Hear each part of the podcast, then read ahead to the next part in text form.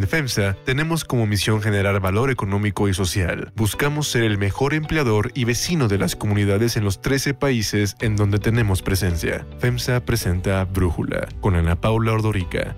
Un podcast de Red Digital Apo. Hoy es martes 18 de mayo del 2021 y estos son los temas del día.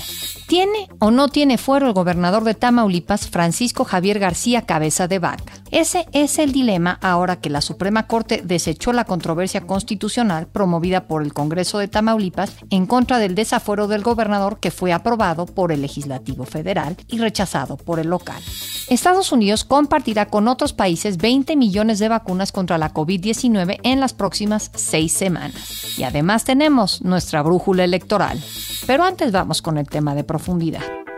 Ya arranca la segunda semana de conflicto entre Israel y el movimiento de resistencia islámica Hamas, que controla de facto la franja de Gaza desde 2007. Desde entonces, el Ministerio de Salud de Gaza reporta más de 200 personas muertas, entre ellos 59 niños y 35 mujeres en Gaza, además de 1.300 heridos. En Israel han muerto 10 personas, incluido un niño y un soldado, a consecuencia de los ataques con cohetes lanzados desde Gaza. A esta escalada militar hay que agregar tensiones diplomáticas y polarización tanto dentro de la sociedad israelí como en la comunidad internacional. El domingo, el primer ministro de Israel, Benjamín Netanyahu, anunció que la operación militar contra los militantes de Hamas en Gaza continuará con toda su fuerza y que los ataques no se detendrán pronto. Israel has responded forcefully to these attacks and we will continue to respond forcefully until the security of our people is reinstated. El sábado, Israel derribó un edificio de 12 pisos en Gaza, en donde se ubicaba la agencia de noticias estadounidenses AP y la cadena de noticias Al Jazeera. Una hora antes del ataque, nada más se le avisó a las personas para que desalojaran. La Organización para la Cooperación Islámica, OIC, un grupo al que pertenecen 57 países con población musulmana en su mayoría, condenó el domingo lo que calificó como ataques bárbaros de Israel sobre la población palestina y exigió poner un alto a las faltas de respeto con los lugares sagrados y en particular contra la mezquita de Al-Aqsa. De lo contrario, advirtieron graves implicaciones para la seguridad regional y global. En su mensaje del domingo, Netanyahu aseguró que están haciendo todo lo posible por mantener a salvo a los civiles de ambos lados. Hamas is committing a double war crime. They're targeting our civilians and hiding behind Palestinian civilians, effectively using them as human shields. As always, Israel is doing everything possible to protect our civilians. And keep Palestinian civilians out of harm's way. El domingo, en la apertura de una reunión de urgencia del Consejo de Seguridad de la ONU, el secretario general Antonio Guterres llamó a israelíes y palestinos a un cese inmediato de las hostilidades para evitar una crisis humana de consecuencias incontrolables. The fighting risks dragging Israelis and Palestinians into a spiral of violence with devastating consequences for both communities and for the entire region. It has the potential to unleash an uncontainable security and humanitarian crisis. En la reunión hubo intercambio de acusaciones. El ministro palestino de Relaciones Exteriores, Riyad al-Maliki, criticó lo que llamó la política colonial de Israel y denunció la agresión contra el pueblo palestino y sus lugares sagrados. Señaló que aunque algunos no quieren usar las palabras crímenes de guerra y crímenes contra la humanidad, saben que esa es la verdad.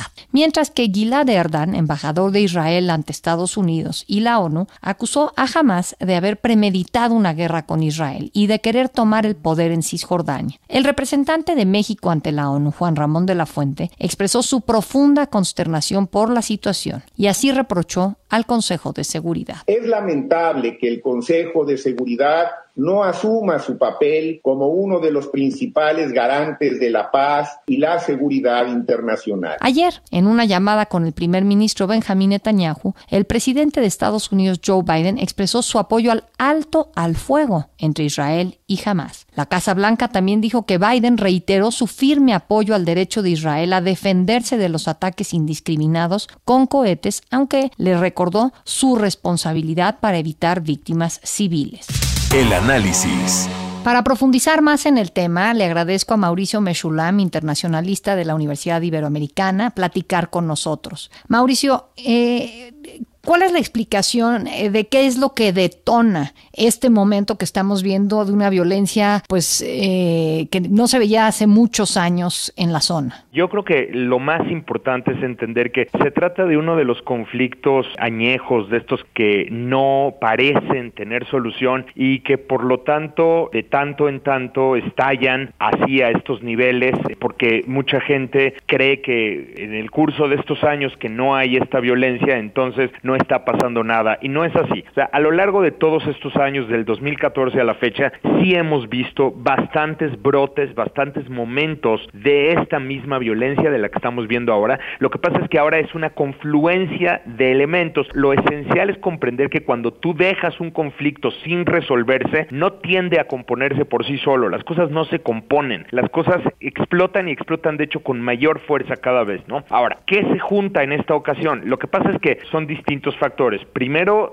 hay que entender que hay una situación ya muy tensa en las calles de Palestina y en las calles de Israel entre la población árabe de ese país, a raíz de lo que consideran políticas enormemente restrictivas por parte del gobierno, por parte concretamente de la policía. Jerusalén en realidad es un hervidero desde hace ya muchos años, entonces cada vez que la policía de esa ciudad lleva a cabo cualquier clase de restricción sobre la mezquita de Omar, que es uno de los centros musulmanes más importantes, o sobre las áreas en donde se conglomeran los musulmanes, o cualquier situación de la ciudad, levanta estas enormes protestas y muchas de estas se tornan violentas. En el mes de abril, durante el mes sagrado para los musulmanes del Ramadán, la policía cierra la Puerta de Damasco, cierra también una plaza en donde se reúnen los musulmanes después de los rezos y antes de los rezos, y además esto se junta con unas órdenes de desalojo de ciertas familias, de ciertas colonias. Entonces se generan estas protestas masivas, se vuelven violentas, la policía israelí las reprime un día tras otro, después vienen grupos judíos de extrema derecha que chocan con los manifestantes palestinos. O sea, todo esto está ocurriendo en las calles hasta más o menos inicios de mayo. Inicios de mayo, lo que sucede es que ya desde el 30 de abril el presidente palestino suspende las elecciones que estaban programadas para el 22 de mayo, culpa a Israel por ello, y Hamás, que iba a ser uno de los partidos, de acuerdo con las predicciones, se preveía que Hamás iba a ser uno de los que mejor se iba a desempeñar en estas elecciones, decide tomar el liderazgo de estas manifestaciones y de este movimiento popular que se está cocinando ya en Jerusalén. Esto se junta con una situación política en Israel muy complicada. Israel lleva 4 elecciones sin poder lograr formar un gobierno. El primer ministro Netanyahu tiene un liderazgo enormemente debilitado, además pasa por cargos de corrupción y por lo tanto se vuelve mucho más sujeto de decisiones políticas, ¿no? Se vuelve sujeto de toda esta política dura que gana enorme respaldo en las últimas elecciones. Te quería preguntar por qué. No le conviene, por más cruel que suene esto, pero no le conviene tanto a Hamás por detener la renovación de su liderazgo y a Netanyahu por distraer de sus propios conflictos políticos esta violencia que se está dando entre ambos. O sea, de alguna manera eso es lo que sucede, ¿no? O sea, los dos lados encuentran un momento político que termina incentivando el conflicto. A Netanyahu, mira, más que convenirle, lo que yo te puedo decir de acuerdo con lo que hemos analizado en los últimos años, Netanyahu ha sufrido bastantes críticas, aunque parezca que no, porque aquí no conocemos mucho de la política interna en Israel. Netanyahu no es el más duro de los políticos en Israel. En realidad, Netanyahu a veces tiene que conciliar posiciones entre las fuerzas más duras y fuerzas que lo jalan un poco más hacia el centro. Es como un centro derecha, ¿no? Lo que sucede es que a Netanyahu se le critica de débil porque no ha respondido ante Hamás en otros momentos y ante la Yihad Islámica en otros momentos con la fuerza que los más duros hubiesen esperado que respondiera. Entonces, con todo esto que te estoy diciendo, viene el 10 de mayo. El 10 de mayo, Hamás manda un ultimátum a Israel y le dice: si no no retiras a tu policía de la zona de la mezquita de Omar, entonces jamás va a atacar Jerusalén. Por supuesto, Israel no cumple con ese ultimátum porque no va a ceder ante un ultimátum de Hamas. Hamas entonces envía 7 misiles a Jerusalén, que es considerada por Israel como su capital, y esto levanta una respuesta o detona una respuesta. Desde el punto de vista israelí, tenía que ser una respuesta mucho más fuerte que lo que Hamas esperaba para que realmente se recupere o se restablezca el factor disuasivo por parte de Israel. Entonces manda esta respuesta muy fuerte. Desde el primer bombardeo se generan muchas víctimas civiles desde el inicio. Es un bombardeo que genera muchos muertos, genera muertos civiles. Entonces Hamas responde ante ello diciendo: mira, ahora Israel nos atacó de esta forma, vamos a atacar con todo, y empieza Hamas a escalar. Israel responde todavía con una mayor escalada y así se forma la espiral que hemos visto ahora sin parar. Ahora, Mauricio, yo veo que del lado de Israel, desgraciadamente, han sido asesinadas 10 personas, han muerto 10 personas, y del lado de los palestinos son 197, de ellos 92 mujeres y niños que han muerto en estas dos últimas semanas. ¿Por qué se ve esta disparidad, digamos? ¿A quién quiere atacar Israel? ¿A dónde ataca Hamas? ¿Qué es lo que explica esto? Hay una razón técnica y táctica, y hay una razón pues mucho más de fondo, ¿no?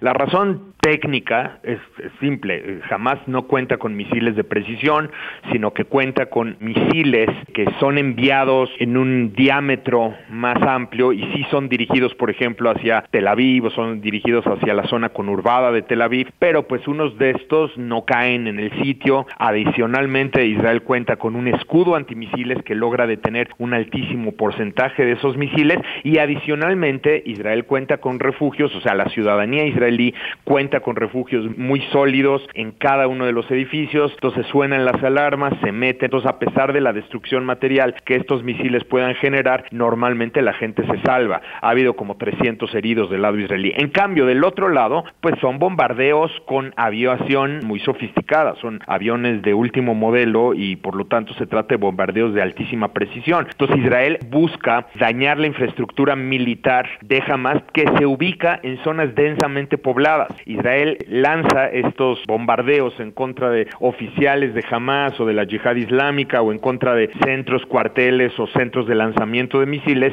y casi cada uno de esos bombardeos o varios de esos bombardeos generan víctimas civiles, ¿no? Por ejemplo, ahora recientemente Israel bombardeó la infraestructura de túneles que existe debajo de la ciudad de Gaza y debajo de varias zonas de la franja de Gaza para tratar de destruir, según dice Israel, como 100 kilómetros de túneles desde donde los militantes de Hamas y la Yihad Islámica operan. A veces también pueden cruzar hacia Israel. Entonces Israel bombardea estos sitios y estos bombardeos generan desplomes de casas donde vive gente, ¿no? O de edificios donde vive gente. Entonces esa es en realidad la razón como técnica. Ahora, una razón pues mucho más de fondo es simple, que hay una enorme desproporción. O sea, Hamas finalmente es una organización militante, Israel es un Estado. Entonces no hay comparación entre el poder de una con otra, y lo que al revés, aquí lo que ha sucedido es que Hamas ha encontrado cómo pelear en contra de este ejército y conseguir victorias, no tanto victorias materiales, sino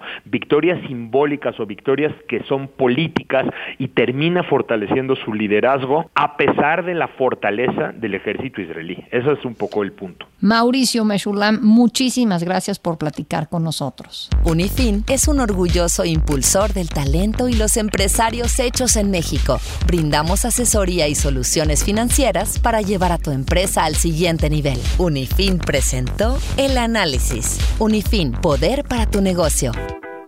Brújula electoral. PRI y Movimiento Ciudadano se unen en Sonora tras el asesinato del candidato de Movimiento Ciudadano a la alcaldía de Cajeme, Abel Murrieta. Ayer, Ricardo Bours, candidato a la gubernatura de Sonora por Movimiento Ciudadano, anunció que para que el Estado gane, decidió ser un factor de unidad alrededor de la candidatura de Ernesto Gándara del PRI. En un pronunciamiento publicado en su cuenta de Twitter, aclaró que no se trata de una declinación, sino de un acuerdo de unidad que, dijo, no es un cheque en blanco porque seguirá denunciando lo que vaya vaya en contra del interés general. Bours llamó a todos los sonorenses a sumar su adhesión a favor de Gándara para el próximo 6 de junio. Sin embargo, Movimiento Ciudadano publicó en su cuenta de Twitter un documento en el que señalan que no van con ninguna alianza y que la decisión de Bours de apoyar la candidatura de otro partido es personal y no la comparten ni la apoyan. Hoy la dirigencia nacional del partido dará una conferencia en Hermosillo para dar detalles sobre la contienda. Y en Sinaloa ocurrió algo similar. A 20 días de las elecciones, Tomás Aucedo, candidato a gobernador por el Partido Verde, declinó en favor del candidato de Morena, Rubén Rocha Moya. Sin embargo, Karen Castrejón, dirigente nacional del Partido Verde, desconoció este acuerdo de su candidato. En un video que publicó en su cuenta de Facebook, el partido Redes Sociales Progresistas, dirigido por el yerno de la maestra Elba Esther Gordillo, rompió con la administración del presidente López Obrador y con Morena, al destacar que se les está cayendo el país a pedazos. Muchos pensábamos que Morena era la mejor elección, pero con el tiempo nos dimos cuenta que son la peor decepción. Hay otras noticias para tomar en cuenta. 1. Caso Cabeza de Vaca.